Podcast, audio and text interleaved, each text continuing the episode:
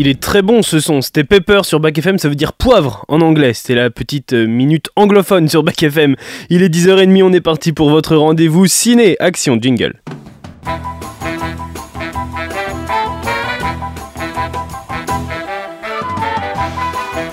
Silence Moteur Allons-y Le cinéma a toujours fabriqué des souvenirs. Vas-y Jean-Pierre. Moteur Et action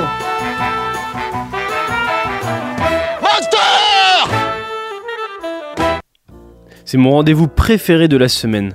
J'adore le mercredi à 10h30, on parle ciné, je suis avec Letty, on est tranquille, c'est chill. Surtout quand je vois euh, le sommaire qui arrive, parce qu'on a un très très beau sommaire aujourd'hui, avec les sorties ciné de la semaine qui arrivent. Évidemment, il y a un film qui fait peur, il y a une enquête à Venise, on va aller en Italie, et puis deux films français, aussi deux très beaux films français. Une avant-première au ciné Mazarin dimanche. Manuel, évidemment, il va nous présenter un film qui sort cette semaine. Et puis Laetitia, elle est là, évidemment, elle va nous sortir un film du grenier en fin d'émission, et une sortie qui te fait kiffer, c'est celle qui fait peur, je crois. Ouais, ouais, il va falloir sortir les crucifix. Bah, ça va Letty? Mais ça va bien, bonjour Théo Bonjour à toi, et je crois que tu as vu certains films d'horreur hein, cette semaine. Ouais, je crois. je me suis fait un peu plaisir ce week-end. Ouais. Scream 6, c'est ça? Scream 6, ouais, qui était sorti euh, là. euh, C'était cet hiver, je crois. Ouais, ouais, il est, sorti, ouais, ouais, il est au début de l'automne, euh, du printemps, je sais plus. Et Megan aussi, qui était sorti en tout début d'année 2023. Et alors, ton préféré? Euh, ah, ils sont pas pareils, j'ai bien aimé les deux en fait. Ouais. Et euh, justement, c'est Megan qui m'a inspiré le film du grenier aujourd'hui. Eh bien, on a hâte euh, d'être en fin d'émission, alors, pour voir euh, ce film du grenier, pour écouter ce film du grenier. Mais juste avant, on a un programme chargé. Donc, aujourd'hui, mais comme tous les mercredis, on commence cette émission avec les infos ciné. C'est parti. Respect et robustesse, Caius C+. Alors, les nouvelles sont bonnes? Et les nouvelles, elles nous emmènent à Venise, où la 80e édition de la Mostra de Venise a rendu son verdict.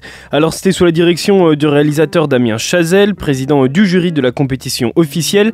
Damien Chazelle, c'est lui qui a par exemple réalisé La La Land et aussi Babylone, qui est sorti euh, il y a pas très longtemps au cinéma, qui est maintenant dispo sur Canal+. D'ailleurs, je vous invite à aller le voir. Par contre, il faut avoir du temps parce qu'il dure assez longtemps, il dure presque C'est- 3 C'était heures. un gros coup de cœur hein, pour toi, Babylone. Ah ouais, ouais, ouais. d'ailleurs, euh, je vais le faire regarder à, à ma mère euh, pour la petite info. c'est un super film, ouais, c'est un très très beau film, Babylone. Euh, donc, le Lion d'Or, voilà, a été décerné, c'est la plus haute distinction de la Mostra. Il a été décerné à Pauvre créature de Yorgos Lantimos. Alors, ce film, il va sortir en France le 17 janvier 2024, donc en début d'année prochaine. Et on y suit dans ce film l'histoire de Bella, une jeune femme ramenée à la vie par un docteur, avide de découvrir le monde dont elle ignore tout. Elle va s'enfuir avec un avocat habile et relativement débauché et elle embarque pour un odyssée étourdissant à travers euh, les continents. Alors on a hâte de retrouver ce film en France et on l'espère au ciné Mazarin. Alors ça c'est un petit peu moins sûr parce que ces films-là sont pas toujours disponibles au ciné Mazarin mais possiblement par contre en revanche dans la programmation de l'Acné. Ça, c'est fort probable. La France, elle présentait trois films en compétition Dogman de Luc Besson, La Bête de Bertrand Bonello et Hors Saison de Stéphane Brisé. Et la France, eh bien, elle repart bredouille de cette 80e édition de la Mostra de Venise. Et c'est dommage, parce que Dogman, euh, il était très attendu et ça faisait partie des favoris. Manuel nous en avait d'ailleurs parlé, le dernier film de Luc Besson. Alors c'est un film assez éclectique, on en parlera parce qu'il sort bientôt au cinéma, on aura l'occasion euh, de reparler de ce, de ce film qui va bientôt sortir, qui s'appelle donc Dogman. On va parler code secret maintenant. Alors t'inquiète, hein, Letty, je vais rien dévoiler de très grave. Est-ce que tu es un petit peu du genre à euh, chercher longtemps ce que tu vas regarder sur Netflix, finalement dérouler le catalogue et Ah puis ouais, euh, ouais. jamais trouver euh, le film qui te Ça, plaît ça m'arrive, et puis des fois j'ai regardé tellement longtemps que ça, voilà, je me suis dit, bah, bah, après je me dis, bah non, j'ai plus le temps de regarder Ouais, un film. C'est ça, ouais, ouais, exactement. Alors ça, je pense que ton cas, beaucoup de gens sont dans, dans la même situation que toi. Ou avec des, amis aussi, quand on se prévoit une soirée ciné, où, Ouais, on, où on- comme ça, tu vois, on Personne n'est cherche, d'accord sur quel film il va Ouais, puis on, on se tape les listes des plateformes et tout, et ça dure un certain temps. On commence à l'apéro pour pouvoir euh, Ouais. être d'aplomb au moment de regarder le film. hein. Et le problème aussi, c'est de trouver le thème. Et ouais, ça c'est un petit peu chiant aussi. Il y en a qui veulent regarder un policier, mais il y a une manière de contenter tout le monde. Sache que pour accélérer les recherches, Netflix il propose plusieurs codes qui permettent de catégoriser les films et les séries par genre. Une longue liste de combinaisons qui permettent de filtrer et de classifier les films et les séries. Chaque genre cinématographique de la comédie à l'horreur dispose de ses propres codes. Alors le code principal pour retrouver toutes les séries c'est le 83 par exemple. Et puis après tu peux les ranger par sous-catégorie. Et il suffit de taper les combinaisons par exemple que je vais te donner. Alors par exemple il y a les classiques de la télévision, c'est 46 553.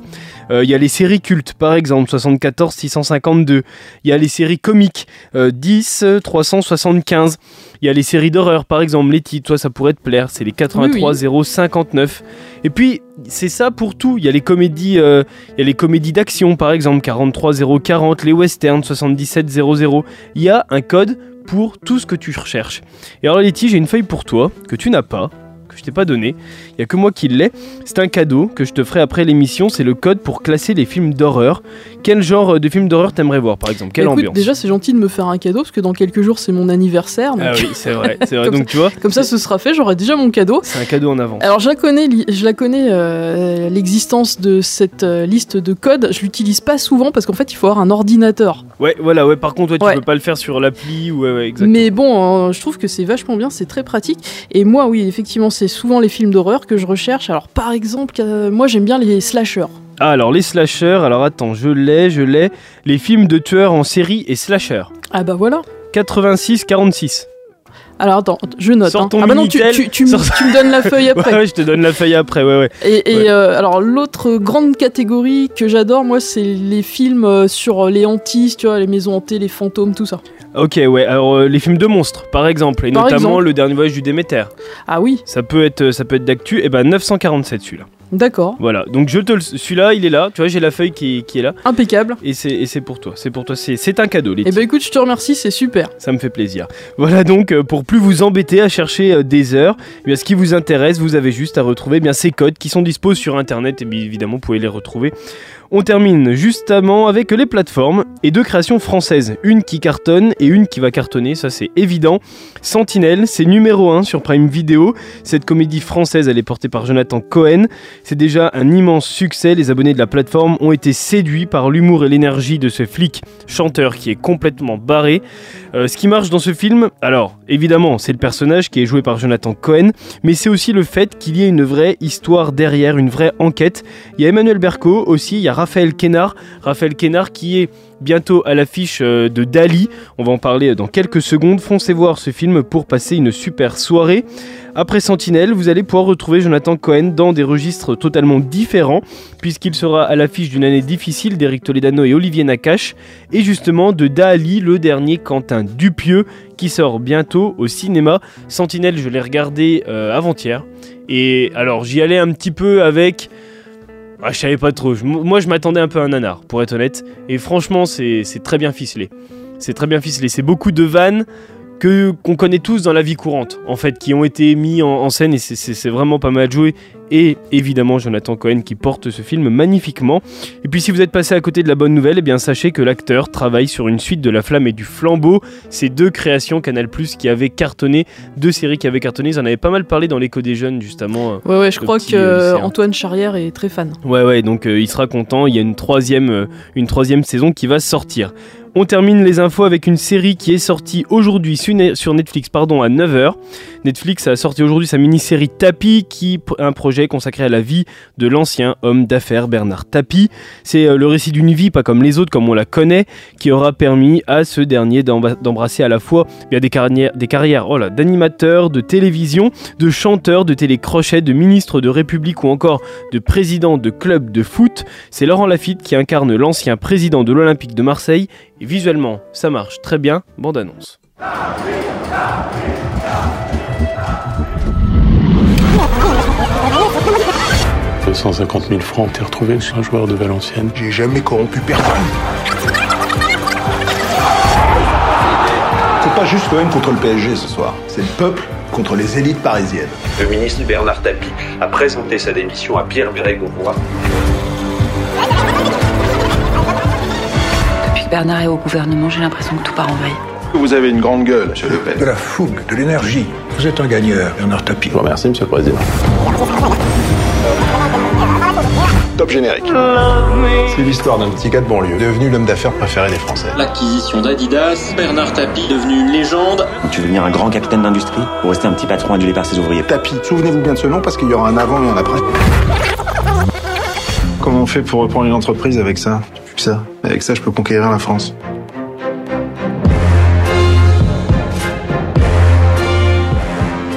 Tapis, la série inspirée de la vie de Bernard Tapie, c'est sorti aujourd'hui sur Netflix. Tout de suite, on passe au grand écran avec les films qui sortent au cinéma. C'est pour le cinéma ou la télé? Pour le cinéma, monsieur Leblanc, pour le grand écran. Je pense qu'il y a un pépin dans votre histoire. Ça dépasse tout ce que j'ai pu imaginer. Et quatre nouveaux films à l'affiche de votre cinéma Zarin aujourd'hui. Et on commence avec celui qui va nous mettre des frissons. Et Letty, je crois que t'es contente. hein. Ouais, c'est La Nonne 2, euh, qui a un petit sous-titre, ça s'appelle La Nonne, la malédiction de Sainte-Lucie. Alors c'est la suite de La Nonne, bien évidemment, qui était sortie en 2018, et puis c'est aussi le neuvième volet de l'univers Conjuring, qui commence à prendre de l'ampleur, je trouve. Donc La Nonne 2, ça a été réalisé par Michael Chavez, qui signe là justement son troisième film pour euh, la franchise Conjuring, et c'est un film qui met de nouveau en vedette l'actrice Thaïsa Farmiga, qu'on retrouvait dans le premier, euh, qui n'est autre que la sœur de Vera Farmiga, je sais pas si tu vois euh, qui c'est. En Non, fait, euh, elle incarne notamment le rôle de Lorraine Warren ben, dans plusieurs films justement de la franchise. Conjuring. Elle joue aussi, alors elle joue très très bien dans le film Bates Motel. D'accord, c'est c'est une elle histoire, mais c'est une histoire familiale dans Conjuring. donc. Ah bah, là, ça le devient, puisqu'on a les, les deux sœurs. Et alors Vera, on la voit que dans un caméo hein, dans ce film-là. C'est vraiment sa petite sœur qui a le rôle principal. Alors c'est toujours centré sur le démon Valak qu'on avait rencontré pour la première fois dans Conjuring 2, pas dans la nonne. hein, on l'avait déjà rencontré avant. Et là, euh, alors ce, ce démon, il a pris les, les traits, tout le monde le sait, de cette nonne maléfique. hein. on voit tous euh, les affiches de films. Tout le monde voit à quoi elle ressemble. Et cette fois-ci, eh bien, l'histoire de la malédiction de Sainte-Lucie, ça se déroule en 1956 dans le sud de la France. Après qu'un prêtre y ait été assassiné, le Vatican, bah, il soupçonne Valak d'être derrière tout ça et il va envoyer sur les lieux Sœur Irène, qui serait visiblement la seule à pouvoir affronter de nouveau la nonne euh, démoniaque. Mais c'est très, euh, c'est très coutumier de d'amener ce côté religieux dans les films euh, d'horreur. Bah oui, oui, oui, c'est vrai que euh, les démons, bah, depuis l'exorciste en fait. hein. Ouais, parce que moi, j'ai, alors, je suis assez loin de cet univers euh, horreur et tout, euh, même si je m'y intéresse surtout grâce à toi, parce que je sais que t'es, t'es une grande fan, mais je trouve qu'il y a beaucoup ce côté religieux qui revient. Est-ce que tu, tu sais d'où ça vient, pas spécialement? Bah, Pourquoi il y déjà a ce parce que- mythe de, du côté religieux dans les. Déjà parce que religieux, le diable quoi. Ouais, Donc oui, c'est le le- lien avec le diable. On fait, a ouais. déjà un bon personnage, euh, le diable, la démonolo- démonologie, euh, il y a déjà de quoi faire. Ouais. Et puis oui, oui, de toute façon, c'est vraiment parti euh, avec ce film mythique qui Mm. est L'Exorciste. Et alors depuis, c'est réutilisé un petit peu à, à toutes les sauces. Conjuring. Au départ, euh, bah, c'est aussi une histoire, c'est une histoire de hantise, mais aussi euh, de démons. Euh, les Warren, qui sont les Oui. héros de- des deux premiers films, ce sont des démonologues. D'accord, ok, d'accord. Ils sont très très connus aux États-Unis. Euh, alors on les soupçonne d'être euh, un peu, euh, enfin, de jouer un peu sur le côté lucratif Oui, de, bah, de tout ça. Oui, de, oui, oui, bien sûr, oui, de profiter D'être un de tout petit ça, peu, ouais, ouais. d- un petit peu des imposteurs. Alors ça, Ouais. voilà, on sait pas vraiment, mais c'est vrai que bizarrement, à chaque fois qu'il y a une grosse affaire, il y a les Warren qui étaient dessus, quoi. En tout cas, La Nonne 2, c'est au ciné Mazarin depuis aujourd'hui. Est-ce que tu penses que ça va marcher, Letty? Oui, ça va marcher parce qu'il y a déjà beaucoup de gens euh, de- dans le public euh, film d'horreur qui sont allés voir les avant-premières D'accord, avec des retours pour l'instant mitigés. d'accord. Mais c'est un, c'est une franchise qui marche. Bah ouais, c'est Conjuring, ouais. donc Ouais. euh, et la nonne avait euh, très très bien marché et euh, cartonne aussi depuis qu'elle est sortie sur les plateformes, depuis qu'elle est diffusée à la télé. On va partir du cinéma d'horreur, on va aller à l'opposé avec une comédie plutôt et une sorte d'autobiographie. C'est l'histoire de Marc qui s'enfuit avec toute son équipe dans un petit village des Cévennes pour finir son film chez sa tante qui s'appelle Denise. Et sur place, sa créativité, elle se manifeste par un million d'idées qui le plongent dans un drôle de chaos. Il sait plus où il en est. Marc, il se lance alors dans l'écriture du livre des solutions, un guide de conseils pratiques qui pourrait bien être la solution finalement à tous ces problèmes. Ce film, c'est le dernier film de Michel Gondry, le réalisateur notamment, Laetitia, de Eternal Sunshine of the Spotless Mind, que Et- Marie nous avait peut-être bien présenté en film du grenier, non? Oui, oui, effectivement, euh, effectivement, c'était un de ses premiers films qu'elle nous avait présenté. C'est aussi une passe qu'il a vécue, Michel Gondry, à travers ce film, d'où le fait que c'est une sorte d'autobiographie. Pierre Ninet, il joue le réalisateur déluré, et Blanche Gardin, sa femme, bande-annonce. Chantez quelque chose, ça sera plus naturel. Chantez. Là, c'est comme ça qu'on fait des films. Ça vous plaît pas? On arrête le tournage. Plan B. Oui, plan B. On va finir le montage chez la tante de Marc. Désolée de vous embêter avec ça, Denise. hein. Mais là, on est au point mort. Il faut être patiente et l'aider à retrouver son chemin. Il fait un documentaire sur une fourmi. Ça fait deux jours qu'il fait que ça. Il faut démarrer son projet comme on démarre une voiture en hiver. Scotch Le livre des solutions. C'est quoi le livre des solutions? Le livre des solutions devait être un recueil de réponses à tous les conflits. Mon chef-d'œuvre. Qui s'était arrêté au titre. Démarre ton projet. Fais ce que tu veux. Bienvenue dans ton camiontage. Tu tournes le volant à droite. Et pour couper Tu klaxonnes. Apprends en faisant. Il a l'air vraiment bien ton film. Et à l'arrière, on installe les producteurs. Ils peuvent rien voir, là, les producteurs. Voilà, exactement, c'est ça. C'est du jamais vu. Si c'est du jamais vu, c'est peut-être que c'est pas une bonne idée. Vous allez interpréter mon corps, c'est tout simple. Ça va aller. Tu t'en sors bien.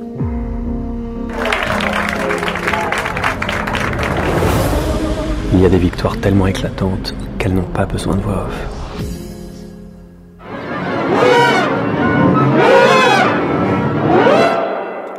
Le livre des solutions, c'est le dernier Michel Gondry avec Pierre Ninet et Blanche Gardin. C'est actuellement à l'affiche de votre cinéma Zarin. Emmanuel, il nous en parle vendredi à 13h.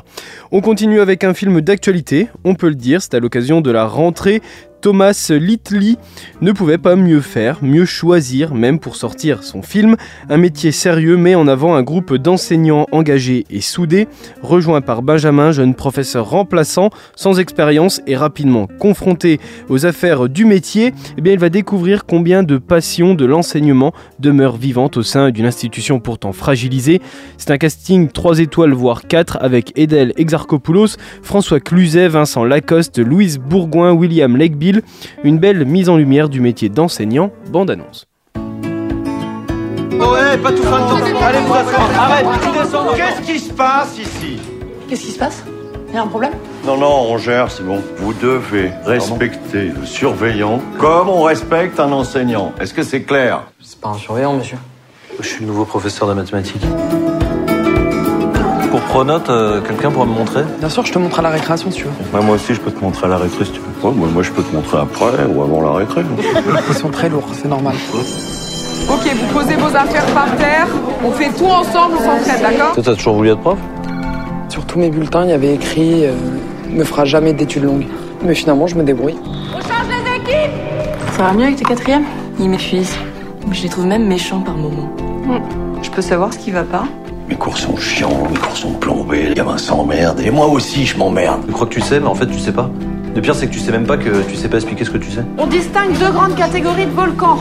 Lesquelles Moi, j'ai trouvé que votre cours était euh, assez ennuyeux. And what kind of main course do you like? Si je suis prof, c'est pour eux, je les vois évoluer, je les vois grandir. Malcolm? Euh. Des hamburgers In English, please. Moi, j'ai fait médecine pour faire plaisir à mon père. Mais j'ai échoué. Moi, à ton âge, j'avais arrêté mes études, je faisais du surf à Biarritz.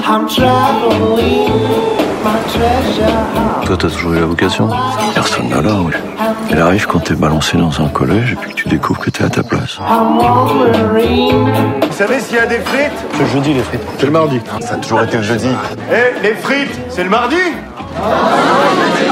Voilà. Mais mardi dernier, il y avait des frites, je suis désolé. Un métier sérieux, c'est à l'affiche de votre ciné Mazarin. Dans quelques minutes, Manuel nous présente une enquête en Italie avec Camille Cotin qui est partout en ce moment. Camille Cotin, elle est déjà à l'affiche d'un film qui s'appelle Tony en famille, on en a parlé semaine dernière, et elle est encore aujourd'hui à l'affiche d'un nouveau film. Manuel nous en parle dans quelques instants. Letty, elle va nous sortir un film de son grenier, c'est juste après Amy Winehouse. On revient, bougez pas.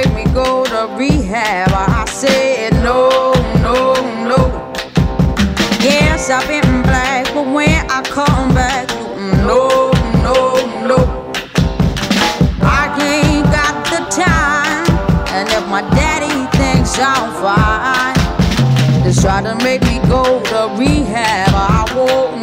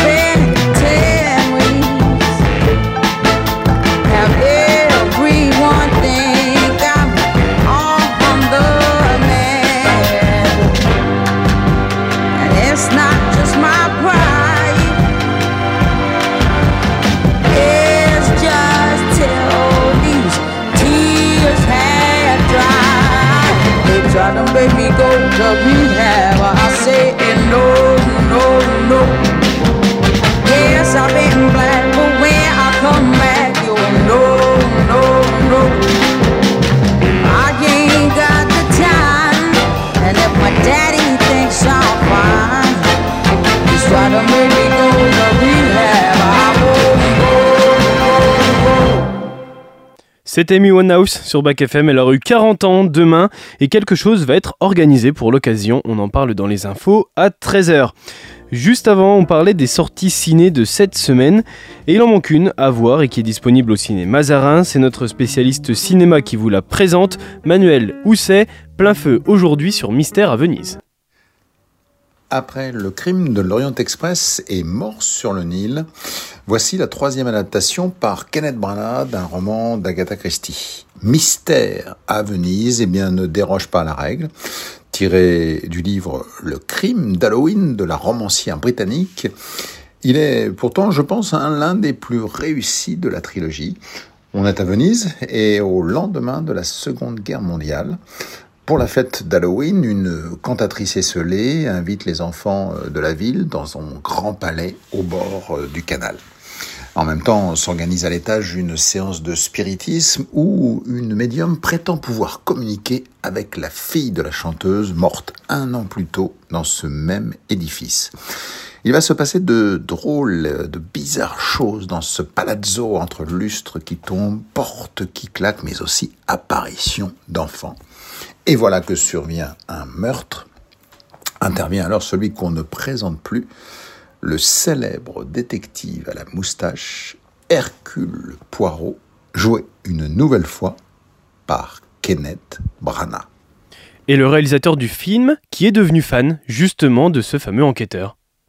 En effet, euh, Théo, euh, c'est clair. Euh, La recette d'ailleurs lui a plutôt bien réussi jusque-là avec Mort sur le Nil en 2022 et puis surtout le crime de l'Orient Express. hein, on se, s'en rappelle, c'était en 2017.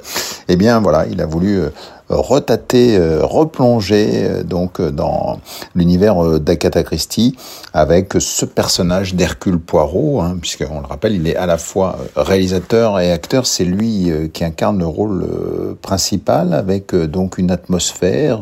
bah, c'est celui d'une énigme. hein, c'est classique, un lieu clos. C'est un peu une sorte de Cluedo cinématographique. Ici, on se retrouve dans un palazzo un petit peu décrépit et euh, visiblement euh, hanté. Ça, c'est le point de départ.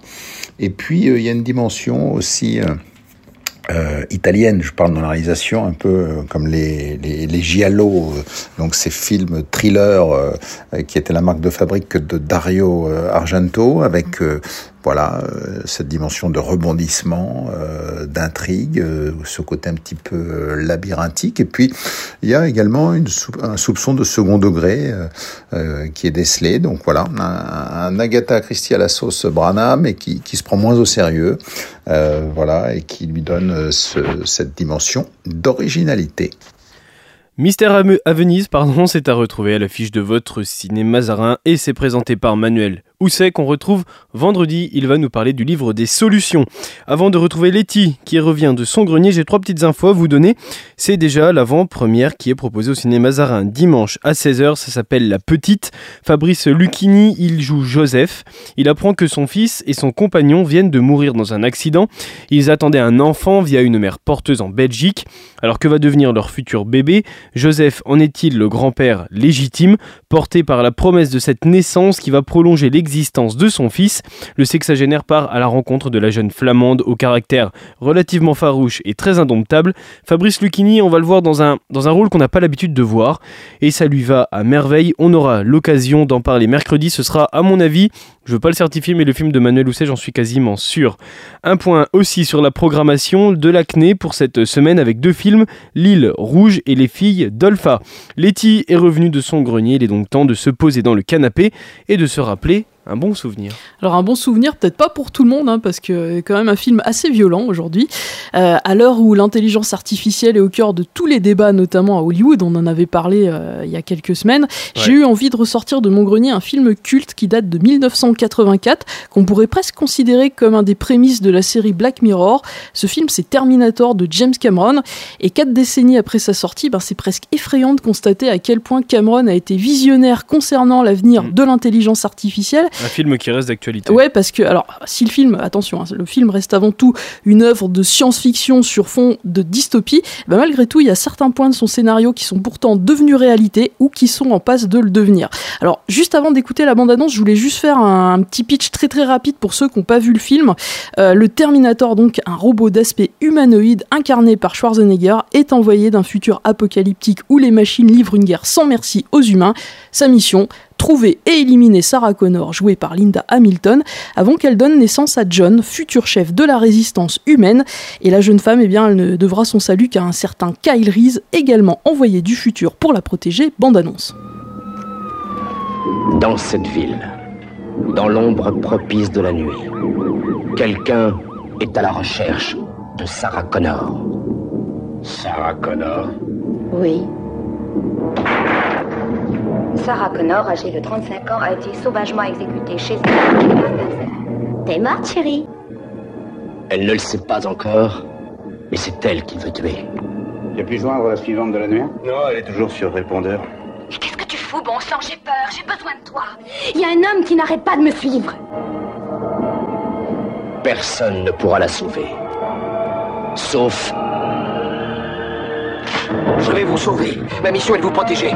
Vous êtes programmé pour extermination.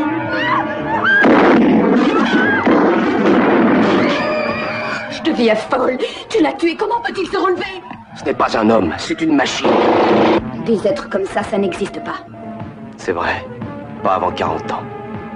Tu veux dire que tu viens du futur? Ils sont là pour se battre. Celle dont dépend leur avenir pourra-t-elle être sauvée?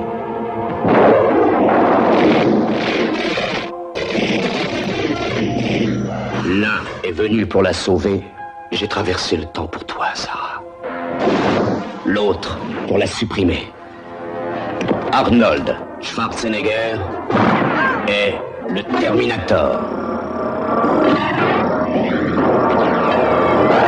Une apparence humaine, mais un corps d'acier. Invulnérable. Il n'est programmé que pour tuer.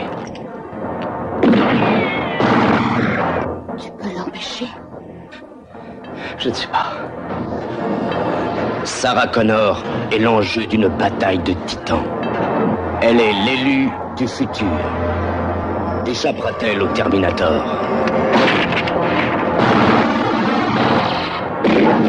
Un film autre que ceux que vous avez vus jusqu'à présent. Arnold Schwarzenegger est le Terminator.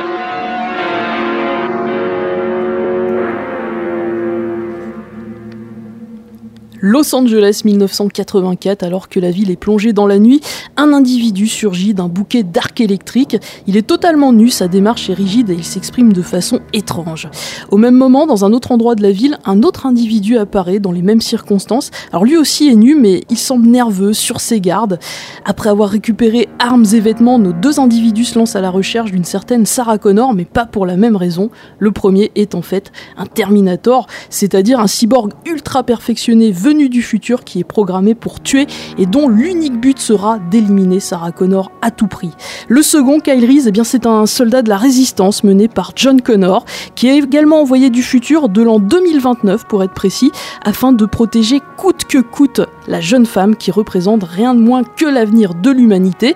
Son fils est envoué à devenir celui qui pourra mettre un terme à la suprématie des machines. Commence alors une course-poursuite sans merci entre d'un côté le duo formé par Sarah Connor et Kyle Reese et de l'autre le Terminator qui semble à première vue absolument indestructible et invincible.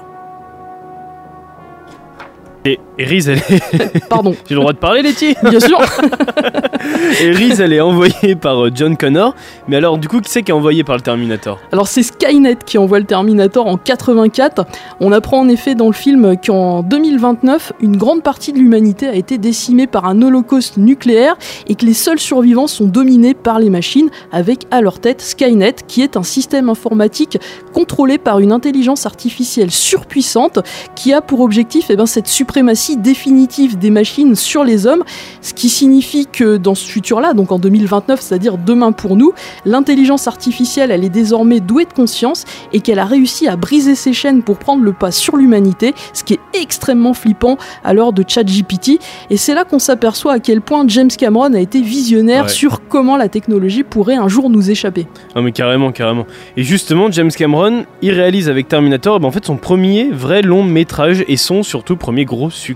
Oui, oui, Terminator, c'est effectivement la première prouesse cinématographique de James Cameron, qui depuis n'a eu de cesse de se surpasser avec des réalisations titanesques, Ouais, carrément. comme Terminator jeu de 2, Titanic, Avatar, hein, pour en citer que trois. Alors aujourd'hui, il possède toute une collection d'Oscars, et euh, si Terminator lui en a pas rapporté à l'époque, il a quand même remporté le Grand Prix du Festival d'Avoria en 85, et ça, c'était vraiment le Saint Graal pour tout réalisateur de cinéma fantastique. Et Arnold Schwarzenegger, il peut le remercier, je crois. Ouais, ouais, c'est lui qui a définitivement euh, lancé sa carrière parce que même si l'ex Mister Univers avait déjà été révélé au cinéma euh, dans le rôle de Conan le barbare, et non pas Connard le Barban, euh, c'est bel et bien Terminator qui fera de lui une star du cinéma d'action parce que même si le film compte trois personnages principaux et qu'en plus il y joue le rôle du méchant, c'est bel et bien Arnold Schwarzenegger qui en est le héros et Schwarzy qui au départ devait jouer le rôle du gentil de Kyle Mais euh, son accent autrichien à couper au couteau et puis son imposante carrure ont vite fait comprendre à James Cameron qu'il faisait une erreur de casting et qu'il tenait là le Terminator idéal.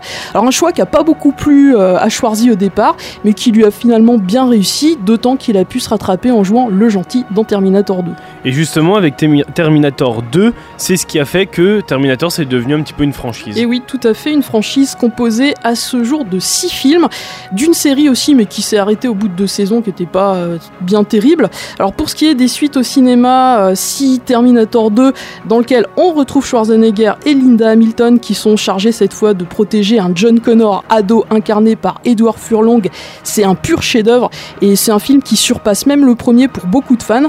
Et bien à partir du 3, donc euh, ben, quand Cameron a lâché la réalisation, ça devient pas terrible, même si quand même Terminator Genesis sorti en 2015 qui marque le retour de Schwarzenegger et Terminator Dark Fate sorti en 2019 qui marque le retour de Linda Hamilton ont quand même le mérite de revenir aux fondamentaux définis dans les deux premiers films. On parle souvent un petit peu de culture pop. Terminator, c'est en plein dedans. Ah ouais, euh, en fait, tout est culte dans Terminator, les personnages, la musique, certaines répliques aussi, parce que si Arnold Schwarzenegger n'en a que 17 en tout dans le film, ça fait pas beaucoup, eh bien certaines sont passées à la postérité. Alors il y a par exemple Belle soirée pour une balade, il y a aussi le fameux I'll be back. Et puis, outre euh, ces répliques, on trouve un nombre incalculable de références, d'hommages au film. Alors par exemple, toi qui aimes l'humour des nuls, je crois. Ouais, ouais, Ouais. Ça, ouais, ça me plaît pas mal. Ouais, alors peut-être que tu te rappelles de cette scène de la Cité de la Peur où il y a le Terminator qui frappe à la porte de la chambre d'hôtel Oui. d'Odile de Ré Oui. à la recherche de Sarah Connor et qu'elle lui répond laconiquement que non, c'est à côté. Et ben ça, c'est une parodie qui fait référence à une scène euh, bah, du film Terminator qui est aussi culte que traumatisante. C'est quand Et en fait. euh, C'est très Alain Chabat d'ailleurs, hein, Ouais, de- ouais. d'amener de la culture pop dans tous ses films. hein, Exactement. avec euh, Astérix Obélix, Mission Cléopâtre, c'est la même. Là, il nous fait rire avec une scène qui est traumatisante dans le film parce qu'en fait, il Ouais. frappe à la porte d'une femme, il dit Sarah Connor, elle dit non, il lui tire dessus en vrai. Donc, mais bon, bel hommage hein, que moi j'avais bien apprécié dans ce film. Et puis, plus récemment, on peut évoquer aussi la saison 3 de Stranger Things, puisque dedans on trouve le personnage de Grigory et c'est un hommage plus qu'évident au Terminator, cette espèce de colosse russe là. Je sais pas si tu te souviens, mais en fait, oui, c'est- un Terminator quoi. C'est un, hommage à ce film. Hommage appuyé. Et d'ailleurs, puisqu'on évoque Stranger Things, on a appris tout récemment que Linda Hamilton, donc qui joue Sarah Connor, elle va apparaître dans l'ultime saison de la série. Alors j'ajouterai juste pour terminer sur le statut de film culte de Terminator qu'il a quand même été sélectionné en 2008 par le National Film Registry de la Bibliothèque du Congrès américain pour y être conservé du fait de son caractère important. Ah oui. Alors si vous avez jamais vu Terminator, bah, il est temps de découvrir ce premier chef-d'œuvre de James Cameron, aussi sa suite Terminator 2 puisque l'un ne va pas sans l'autre. Et si vous faites déjà partie des fans de cette saga culte, eh ben moi je vous conseille d'aller jeter un œil à un film qui a rien à voir, mais quand même qui, qui a une certaine filiation. C'est Megan que euh, j'ai vu ce week-end. Oui, que- voilà. qui t'a donné envie de parler de Terminator. Voilà, parce que en fait Megan, elle pourrait tout à fait être la fille du Terminator. D'accord. Donc c'est un petit suspense pour aller voir euh, Megan Ouais. euh, ce week-end également. Et, et Terminator, c'est peut-être le seul film au monde qui m'a fait faire des cauchemars. Ah ouais? Oui, parce que c'est vrai que toi, t'es dur à surprendre. hein. Tu fais un petit peu partie de ces fans d'horreur euh, qui sont un petit peu difficiles à convaincre. Ouais, hein, tu ouais, m'avais ouais. dit. et le Terminator m'a- m'avait fait faire un cauchemar. Et puis maintenant. Non, bah maintenant c'est bon, Ouais, bah, j'avais 12 c'est ans bon. à l'époque. hein. Tu, tu sursautes plus maintenant. Non, non, c'est bon. Tu sursautes plus. Merci Letty pour Merci, nous- ce film du grenier qui nous a fait un petit peu de frisson. C'était une émission un petit peu frisson aujourd'hui. On va continuer de parler cinéma à 13h avec mon invité du jour. Je reçois Olivier Pelin, qui est directeur de production du film documentaire Invincible été. On en avait parlé avec l'Acné. C'est un film qui est justement projeté par l'Acné. Ce sera suivi d'un ciné-débat avec justement Olivier Pelin. Il est mon invité à 13h. On va parler de ce film et de son rôle lors du tournage. À tout à l'heure, 13h.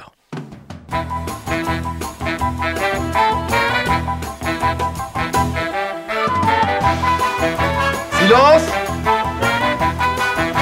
Moteur. Allons-y. Le cinéma a toujours fabriqué des souvenirs. Vas-y Jean-Pierre. Moteur. Et action